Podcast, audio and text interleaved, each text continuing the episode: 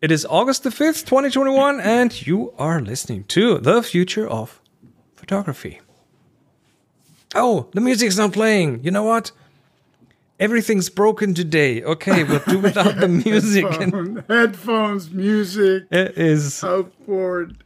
Well, it is the future of photography, and it's a subset of it. Let's put it this way. Jeremiah is here, and I'm here, and Imar and Adrian are both not here because they're busy. They're doing something crazy with their children. They're being responsible. And we're recording on a different day of the week. It's kind of a summer break scenario. So it's it. It's summer in Europe, which means anything goes. We had a thunderstorm today, so that counts for summer. We in California did not. Really? It's tinder dry, very dry. Okay. Well. So the question is, of course, what can the two of us talk about? Because, and I think we want to talk about photos and the story behind photos. We've done this already in a different context in pickonephoto.com, but this time around we'll talk about photos here, and it's all photos that have some sort of a story behind them. And, of course, there are two different photographers. There's probably different styles here as well.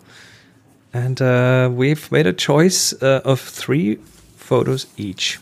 So how about we start with one of yours? Which of the three do you want to start with? Doesn't matter. You doesn't pick. Matter. You're the audience for my photo. That is fine. Here is a footprint in concrete. I guess that's what we're looking at. So it's a black and white photo.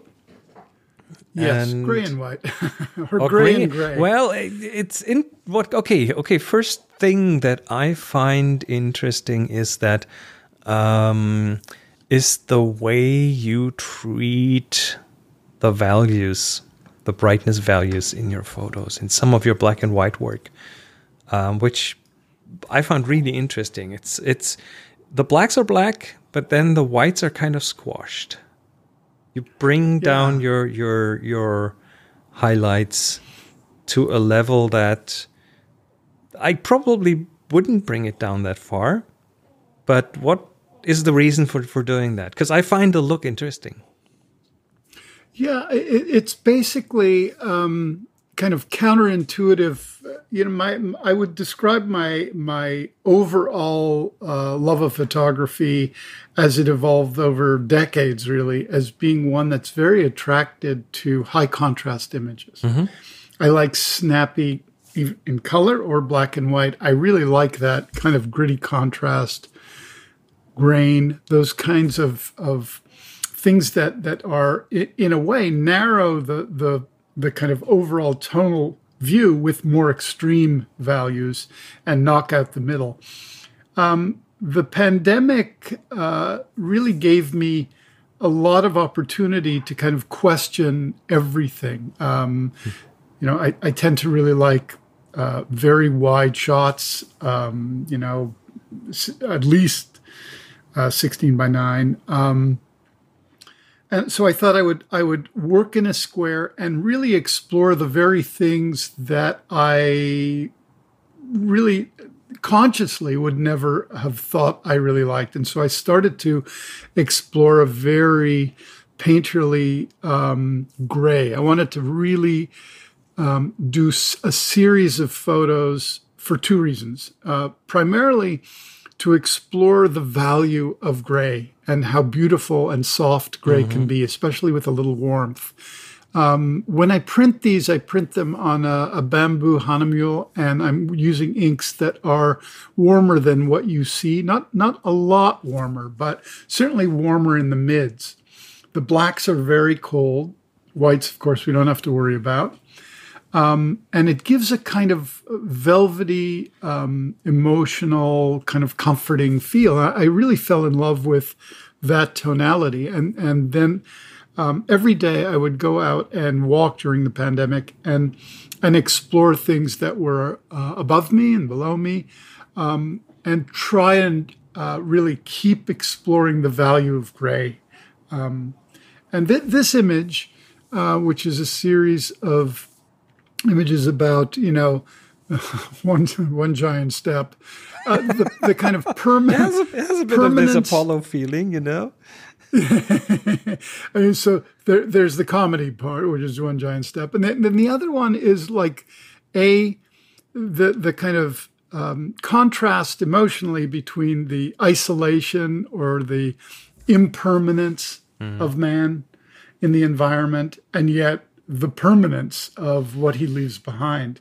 And not to get overly intellectual about the image, but because, you know, as I walk, I just go, oh, I like that. And I composed it in a very specific way because I was exploring kind of the kind of, I guess, the geometrics of kind of broken concrete, right, and signage. And all of a sudden I start to notice footprints, dog prints, all manner of permanent. Isn't that interesting? Yeah. Like if you put your mind on something, then all of a sudden you start seeing more of that.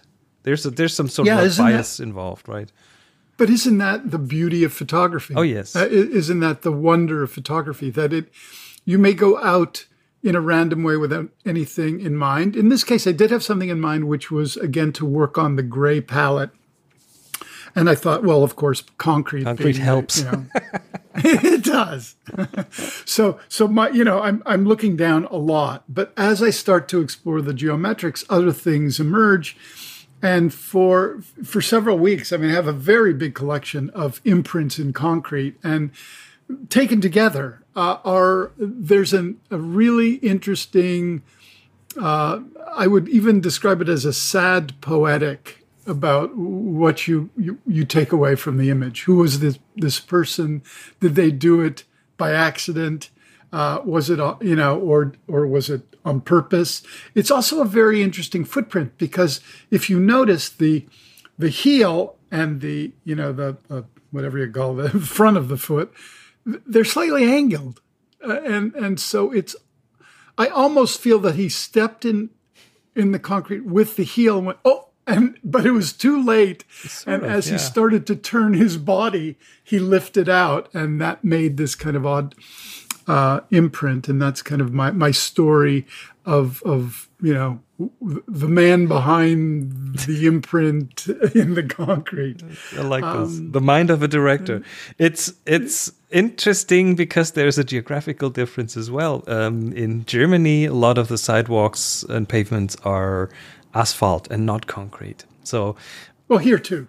Here too. So, but this was a sidewalk, by the way. This was a sidewalk. Yeah, but from most of the sidewalks here are asphalt as well. So, we don't have. I mean, yeah, footprints in concrete. That's a trope, but we don't have that many of them because most of our sidewalks are not concrete.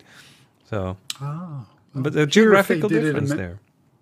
Here, if they did them in asphalt in the heat of summer, it wouldn't be. They would melt. Yeah, so it's not good. Anyway, let me see. No. Oh yeah, here. Here's a photo. So tell us about this. Well, it's Moscow. You see Saint Basil's church right in the right from the middle, and which is kind of the famous church group of steeples with the colorful roofs on the Red Square in Moscow. The onions. And there's like one or two directions from which you usually see pictures taken of that. There's some iconic angles that are very typical, and then there's one angle with a telephoto through an archway, and then you can have it in behind people, silhouettes and kinds of things. So I've explored all those. And last time I was there, and I've typically when I went to Siberia, to Lake Baikal, it was usually accompanied with a 1 or 2 day stopover in Moscow, just to do some photography there and spend some time and explore the city. And The one thing that I didn't know is that between the last time and the second last time, they opened a park pretty nearby. And that park is very modern, futuristic. You see these white balls, that those are usually lit up, and there's some art and there's some interesting buildings in there. And there's this wooden deck that we're standing in front here. And the weather was terrible. It was cold. It was miserable. And but the park was there, and a couple of people, we were three, I think. We just decided to explore that park and go exploring. And I ended up, the park didn't really speak to me that much. That was, it felt very different from the Moscow I knew, which, yeah, just has a different, how do you say that? A different personality. Yeah. And this park just didn't work, and the weather was crappy, and it was cold, and it was snowing and rainy, snowy, rainy, slushy kind of gray thing. And then I took a few pictures, and then this one, I thought, how about trying to make this work with the 24 millimeter that I have on the camera? And so it's not St. Basil's photo per se. That's more of a decoration in the photo, more of an element to place the whole thing. It's like a vanishing line study. But these vanishing lines, exactly, that's the thing. I pretty much took the camera pretty low. That wooden deck was, I don't know, knee height probably. So I took the camera low. I composed the slush snow in the front to be in a nice place. I look at the geometry of things and the relation of different things in the photo. And then I took a fairly overexposed shot. The original is by far not as nice. So that took a bit of work. Was that on purpose? No, it was me having the camera manual and the weather having changed, more light being there, and I didn't notice, and then I took the photo, but I was so miserable that I decided to just go with it and not go back and take it again when I noticed. So luckily the photo was... There was enough information to tickle all this out, so I didn't have to do too much. Do you find that sometimes our mistakes are technical mistakes? Oh, totally. Whether it's focus, exposure, composition, not always, but sometimes lead to really provocative images, which you have to really work through in post, in editing, even in recomposition, and that's the fun of it. I mean, if this was, for example, shot in, I don't know, call it Tri-X, for example, and which is black and white film, with a moderate amount of grain, and you took the steeples on, in the kind of near the center, and you just blew them up full frame. So it was extraordinarily gritty, right? In grain, and made it high contrast. You'd have another image. Yes. And you know what I mean? There are so many images within all of our images. We must never really forget that. And that's why I think when we talked last week about the power of editing, you can, the challenge is, for us as photographers, is there a great photograph somewhere in here? Mm-hmm. It may be our original, or it may be something that we discover, which is very much the same thing as when we go out for a walk without any specific goals. It just opens ourselves to exploration. Absolutely. And that connects us to being in the moment. Away from our political, social, health, all of those things that play on us and create those inner voices. This just roots us. And so I always find that any image, and this would be an interesting challenge really, is for us to even pull a stock photograph for the gang, something that is insipidly bland, and each of us make something wonderful of it. I think that would be a fun thing to do, to further explore. I sometimes do this with photographers when we're out traveling or on workshops, where when I notice that someone has a hard time finding the shot, that that we stop somewhere and I say, okay, do not take a photo. Just show me what are the pictures that you see right in front of you. And, yeah, that's great. And then that's a very good exercise. Just look. And try to visualize those frames in front of you, and change the size of them and the aspect ratio, and try to do visual crops in your mind, and then try taking those photos. So, do you also find that a great lens to have with you, if you're carrying more than one, is a macro lens? I usually don't. I have a couple of good macro lenses, but I usually don't bring them because often I like the wide landscapes. and you see the 24 is still my favorite focal length, but I do usually bring like a close-up lens or something to put in front of a regular lens just to make it into or a even diopters macro, or a diopter or something. Even diopters, like yes. Because often if you're in a place that is uninspiring, at least overtly, thinking about your environment through the eyes of a macro lens really heightens the awareness of where you're at. Yep. Yeah. And so, in every environment, in every light condition, I believe that there is great joy and an artistic approach. And it doesn't have to be the greatest photograph in the world, as long as it puts you in that moment to appreciate where you are at that moment. I think that's the joy of photography, really. Very, very true. Let's look at your second photo. Photo. This. Go ahead, talk about it. We're still gray. No, this is not even gray. This is more on the beige side, I would think. This is the beige kind of gray. Right? That's your beige phase. Okay, so there's no white in there. Again, you're squashing the whites down.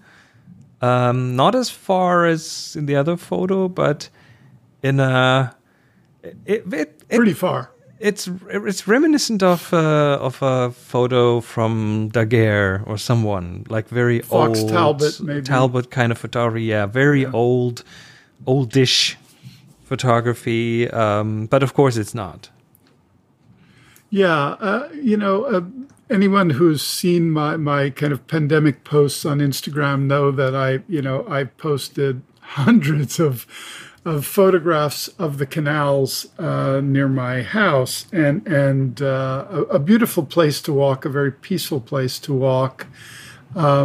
And it was, my daily sojourn through there. And so I literally have photographed these canals enough for a very dense book of them, in every kind of light, in every kind of color, in 3D, I mean, you name it.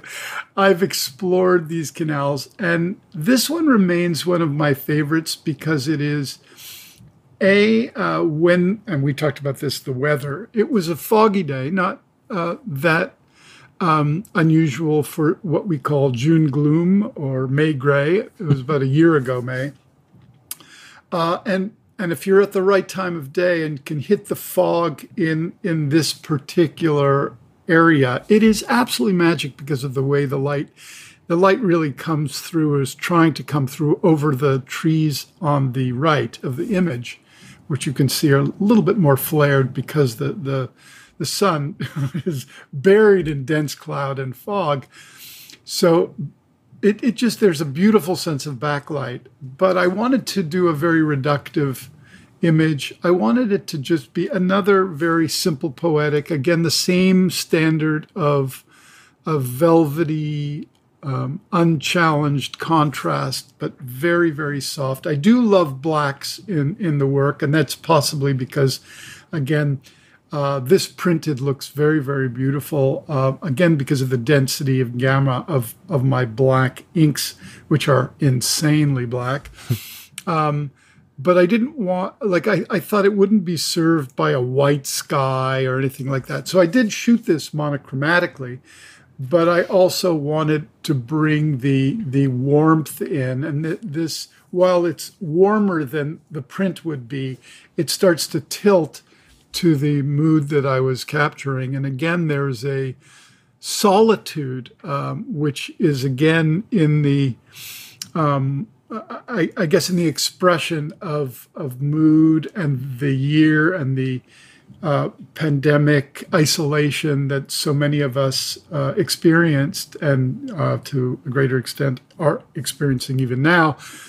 And so a lot of these images that I consider the pandemic world of the expression came out of expressing the isolation and also exploring monochrome in a different way that I was used to. Yeah, it is interesting because normally, I mean, this has the contrasts squashed really hard. You have the blacks are really black, and then normally that goes with brighter brights. That's what contrast is. But you brought those down.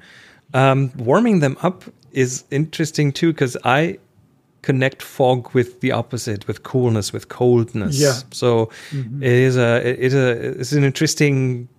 There's two things going against the grain here for me slightly, but then of course, I mean, the two things for me that make this shot is the bird on the right bottom, with its reflection as a pretty much almost a silhouette.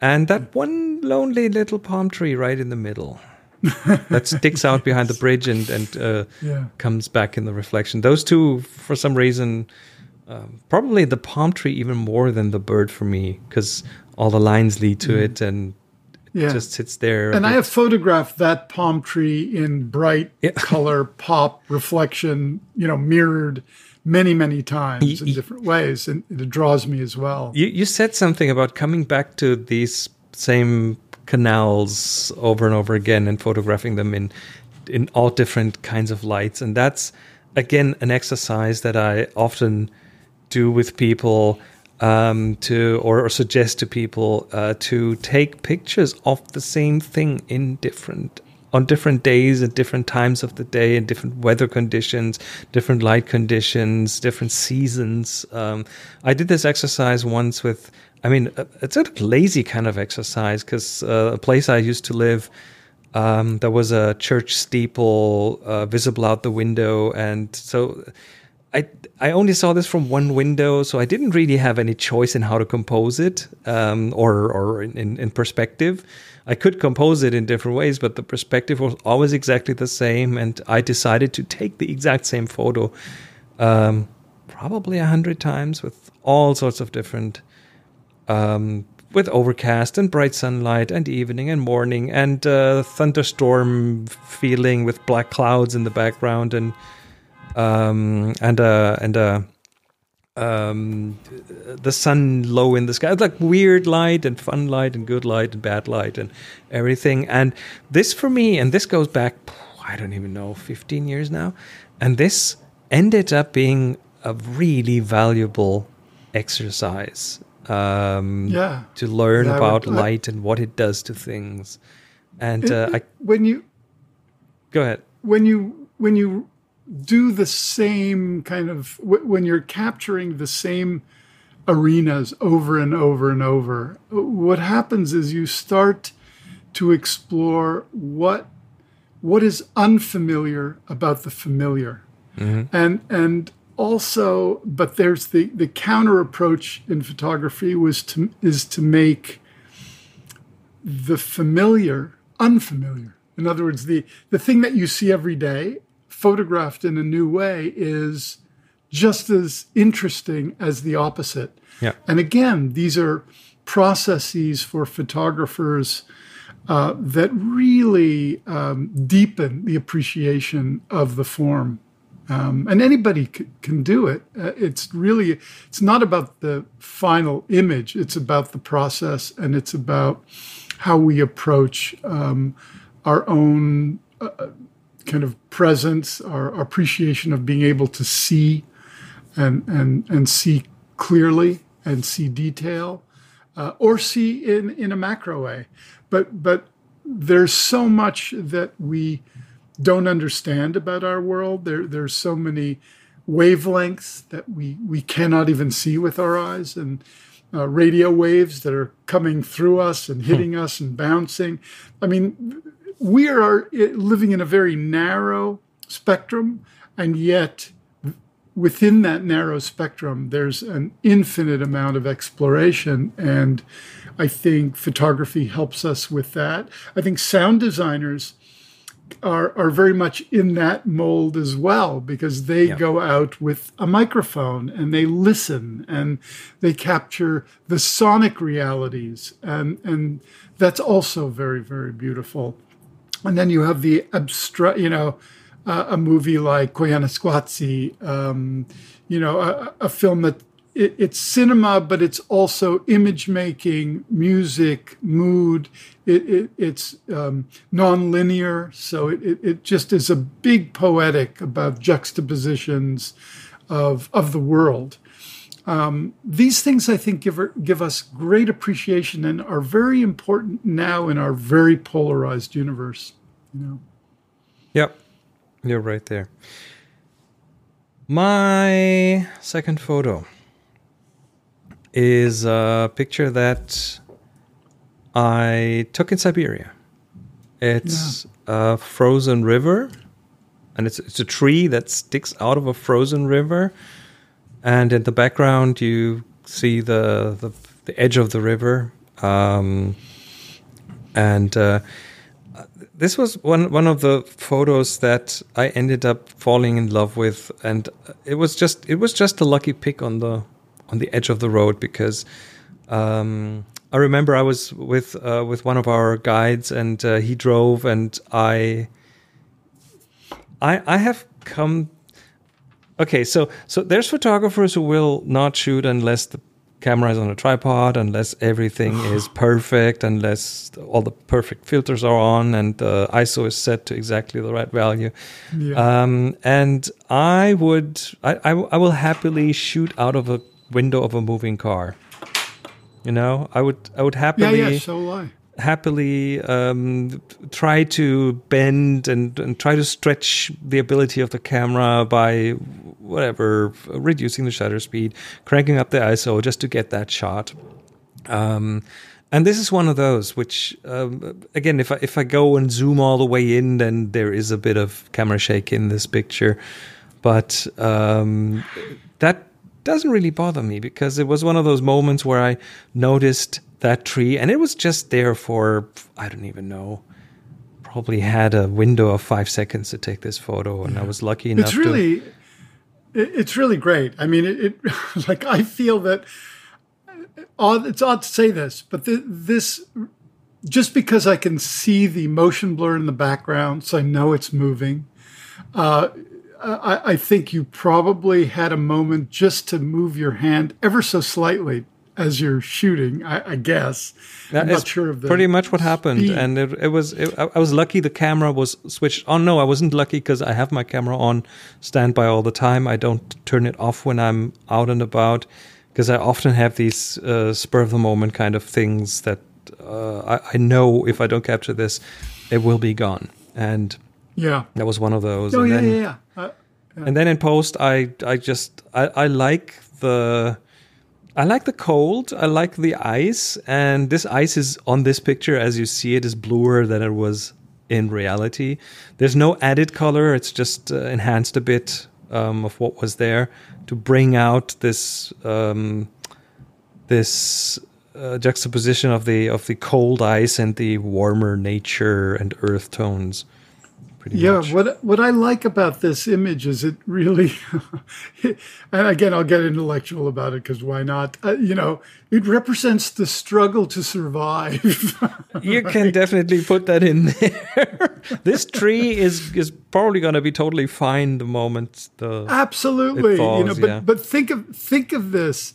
How powerful and strong nature is. Oh yes. That something and this tree looks extraordinarily healthy. You know what I mean? Yep. And the roots are deep and are asleep. So it just puts itself in a hibernating mode. Meanwhile, the river underneath the ice keeps flowing, I assume, but the, probably very, very thick. So the roots are very, very deep. And it makes you really wonder how it would be to come back to this at the height of spring or summer. Well, the thing is, this is near Lake Baikal, and Siberia, in many people's minds, is known for the cold and for the ice. That's what most people connect with Siberia. What most people don't realize is that in summer, it's the opposite. We are talking summers with over 100 Fahrenheit.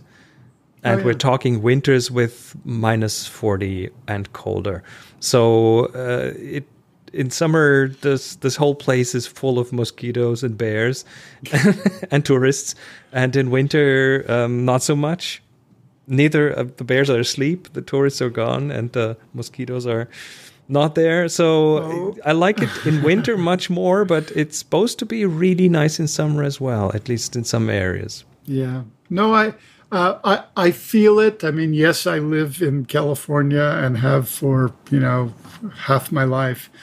But, a reminder, I did grow up in Montreal, whose climate is extremely similar to Siberia in so many ways. Maybe like Beijing or Berlin, but it's that biting cold in the winter where you have to breathe through a scarf, and blistering hot in the summer. And of course, spring is 10,000 black flies, mosquitoes, and what have you. There's 3 or 4 months of absolute grace. Well, the Russians have their banya culture, which is the same as the saunas in Finland. So if it's cold out, you end up just boiling yourself in the evening with a glass of vodka. So here is your third picture. It's from a gray values point of view, it's the same kind of thing. It's same thing. The same series, sort of, I guess. Yeah, there's a kind of illusion here that's interesting. The kind of deep and or extended, is it coming up or down? There's that. For those only listening, it's a footprint in the sand. Yeah, single footprint, my own. But again, same theme. I thought I would bring to the show, just that isolation, the pandemic, and yet it's a footprint on a beach. So that's kind of, there's a different kind of isolated feel. Someone was here, and yet, unlike the footprint in concrete, this one will be gone, when the tide rises. So, but again, I had been looking down and exploring. At this moment, I had been taking pictures of the waves of sand, like small dunes, and I was actually photographing them for a series of black and white lenticular prints that would just be about shifting sands very, very subtly. Again, it's very hard to show lenticular prints on a website. It's very difficult. But it, even video doesn't really do it much good. But I continue to kind of work experimentally in lenticular form too. But then I had stepped carefully to get a very clean image of these kind of small little ripples in the sand. But before I kind of moved off, I was looking down all the time, and I thought, wow, that's a kind of a little perfect, near perfect image of a single footprint, and again, that the feeling of isolation and impermanence. Did you make the footprint for the picture, or no? I was stepping through and I saw it, and I carefully lifted my foot out, because I was just walking and I saw there is enough undisturbed sand around it to make a nice square composition. And again, the exploration of gray, which is counterintuitive to beach warmth and all the rest of it. So, by the way, I'm one of those who can make the who can make the picture flip from convex to concave and back. Oh yeah, go for it. Yeah, I've been doing it 10 times in the last few minutes. I was like, oh, no, it looks nicer when the sun comes from the left. No, from the right. No, from the left. Yeah. So that is fun. Yeah, undisturbed sand. That reminds me of Morocco trying to do this with big ripples in sand in the dunes in the Sahara. Oh, yeah. And I was looking for pictures that would look almost like computer generated, perfect, you know, no imperfections in the sand. And it was really, it was not that easy because there's always something that makes it break in one way or another. I'm wondering, I may just for giggles, I'm going to put up on our something for you to react to, since we're talking about sand and the like. Here we go. Should be there. There it is. Yeah, it'll take a minute to come over here. Yeah. Okay. But there's something interesting about... Here we go. Let me bring this on the screen. Yeah, there it is. 3 pebbles on... Well, it looks like perfect sand. It does, doesn't it? Is that some cloth? Is that sandpaper? What did you put it on?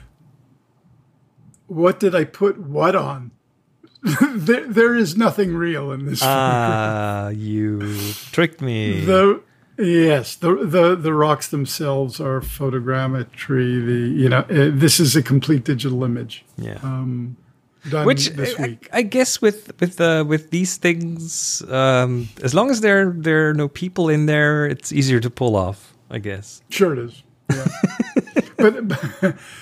But again, and I've been playing. This is extremely recent work, like this week, and still in exploratory form. But again, the simplicity and sand.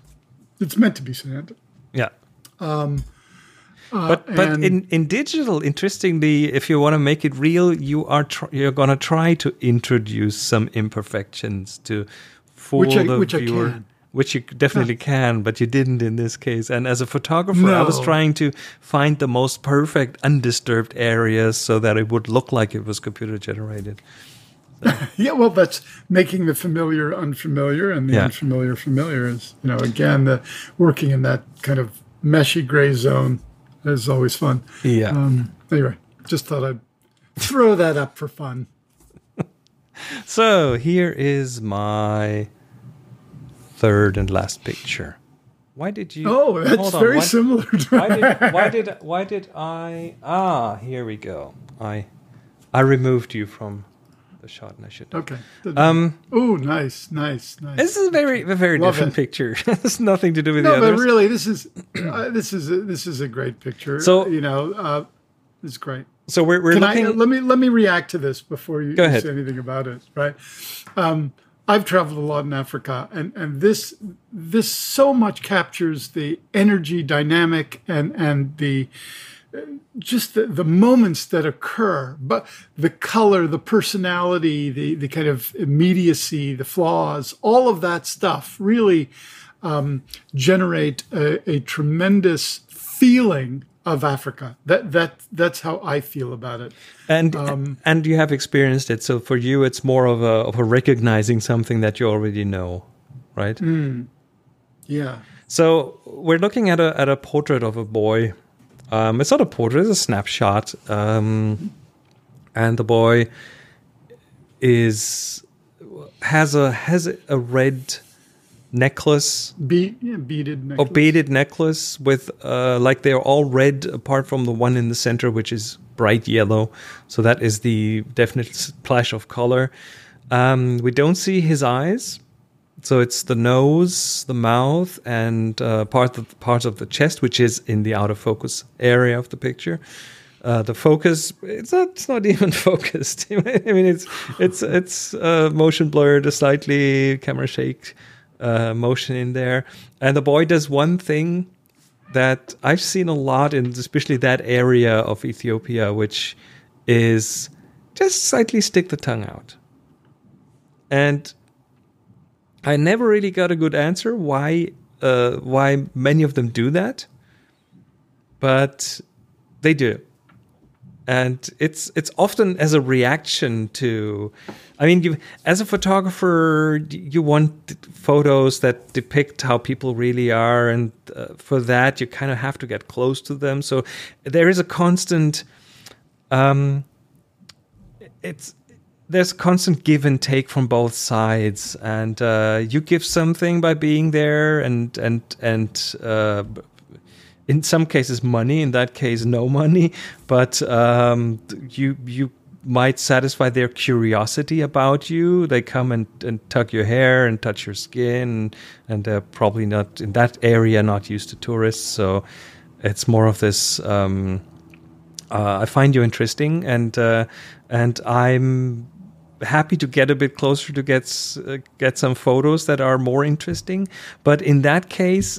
the closeness, I almost feel like the sticking the tongue out is a bit of a reaction to, I wouldn't say a threat, but a reaction to someone getting close.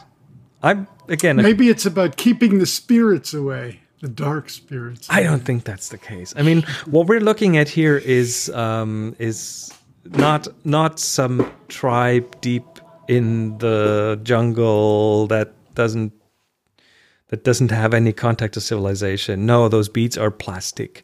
It's there's somewhere back there is a pile of Nestle water bottles, empty, of course. There's like civilization left and right. So it's not the wilderness and people who are afraid of you or something. That's not the case at all. So, but by picking out just those elements of the face, the tongue, the necklace, I think it's a great sense of place, even though this is in some ways a minimalist photo. Yeah, you know what I mean, in terms of subject and composition and even focus. I think if this was totally crisp, sharp, and in focus, it wouldn't have the power it has now, which is this immediacy. You know, you really feel that you were in the moment at that time. You just took it instinctively. There was a relationship that goes beyond the taking of the photograph. It's just that moment again. Oh, and appreciation and he had a really good laugh when he saw the photo afterwards, because that seems to be now kind of the normal reaction. Let me see the picture. Yes, yeah. So of course you share, and then of course you share a few more pictures of your family, of your surroundings, so that they can get an idea where you come from, because you are in their home at this point. So it's only fair to share back. And it was a very good experience, a very fun experience as well. And that is one thing that is very typical. So that's why I chose this one.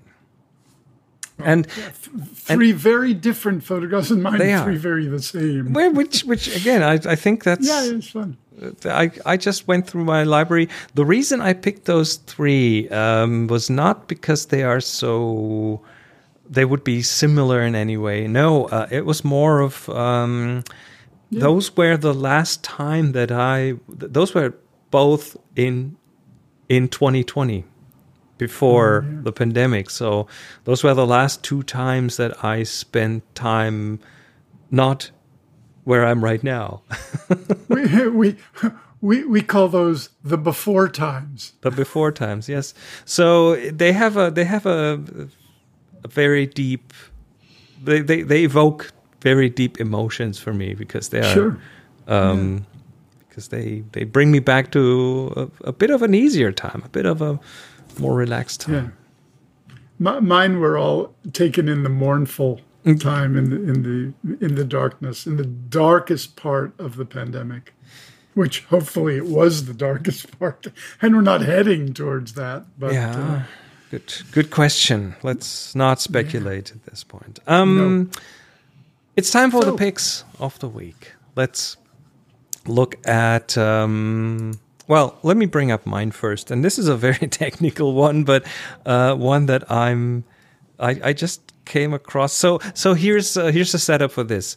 Being a podcaster, talking about photography, talking about the tech of photography on some of the podcasts that I do, I often get questions from people, what alternatives are there to the Adobe universe? Because a lot of photographers who aren't professional, they are just not ready to shell out $100 a month or $20 a month for parts of that cloud subscription service.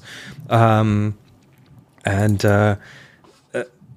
always struggle giving a good answer because, yes, I mean, Photoshop, there is Affinity Photo that replaces it mostly for me. So that's not a big problem. But the other pieces of the Adobe Cloud suite, I'm not too familiar with. Maybe Illustrator, yes. But so I came across this little graphic here, which is... I found this on Reddit under a subreddit called Cool Guides. And this is a little guide to alternatives to Photoshop, Illustrator, Lightroom, and so on. And it doesn't just give you the alternatives. It also sorts them nicely into what platforms they work on. Are they free? Are they open source? Are they free of charge? Are they single purchase? So it really caters to those who kind of want to escape the fangs of Adobe. And go and try a few out. They are definitely not always a very good replacement, but I'm pretty sure there are a lot of aspects of some of the tools that are fairly easy to replace with some of these tools. So, yeah, I mean, I've used a lot of them. Just because, to explore. And there's usually, I find, I mean, I'm a very long-term Photoshop user, sure, from the beginning. But I do think that some of the alternatives usually, I believe this is probably true at their inception, where there is one thing that they do much better. It may not be everything, but they may do layering better. They may do luminance adjustments easier. All of those things are worth exploring. And a lot of these, you can test them out for several days, right, for free until you commit. Some of them are relatively inexpensive. I think before you plunge in and buy editing tools like a professional would, you really have to ask yourself, what am I looking to do in post? Is it just simply an adjustment of, color, saturation, density, bright point? There's a lot that you can do on your computer nowadays that's built in, just in terms of basics. Absolutely. If you just want to use those basics and explore layers, which is something that Photoshop is built on, well, you could probably find a single, very inexpensive piece of software just to layer your pieces. And if you fall in love with layering and then you may be leaning towards going to Adobe because you're now addicted to that kind of workflow. But if not, what's interesting? My brother is a professional graphic designer, and he used to work with the Adobe suite. And he gave up on it and switched over to Serif's products, the Affinity line, Affinity Photo, yes, Affinity Designer, Affinity Publisher, which, excellent, which 100% cover what he needs to do. I have the only Adobe product that I still regularly use is Lightroom, because there is unfortunately no replacement for that.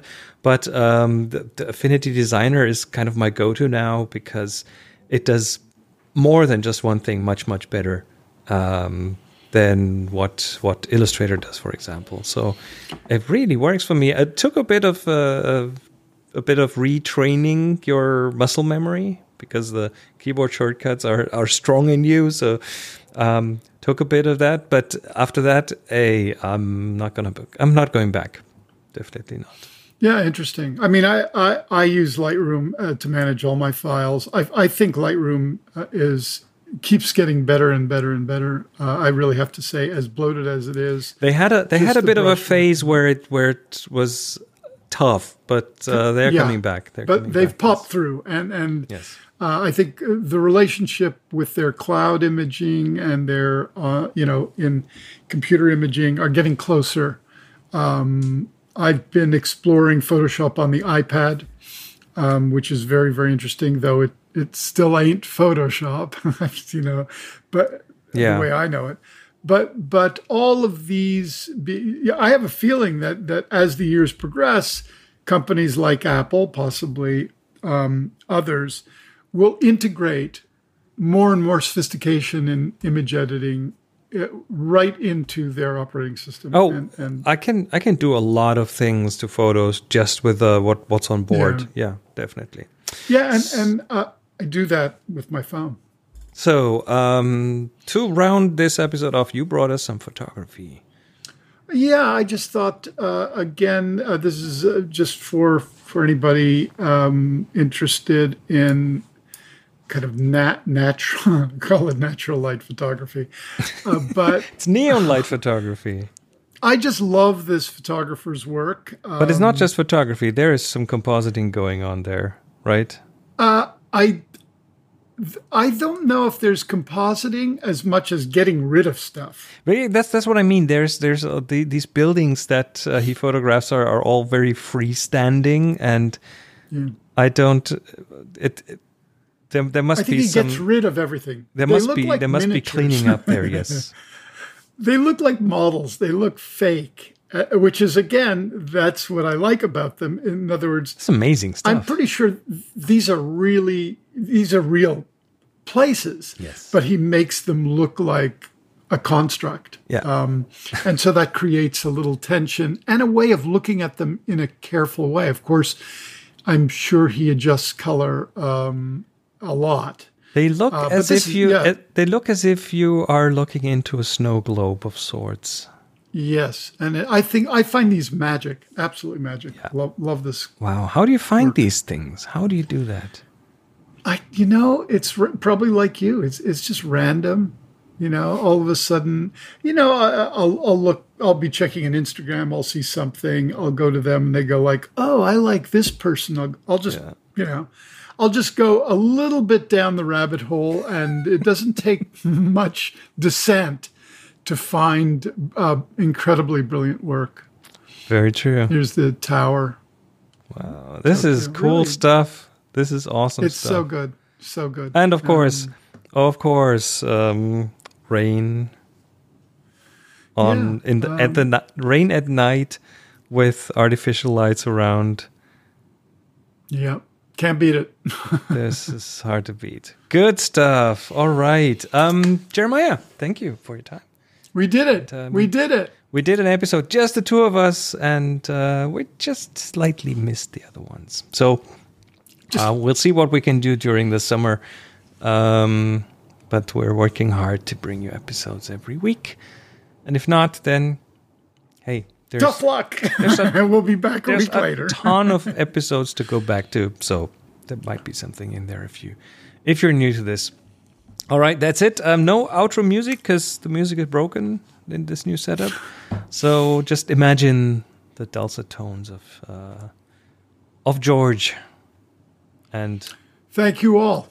We'll be back soon. Take care. Bye bye. Bye bye.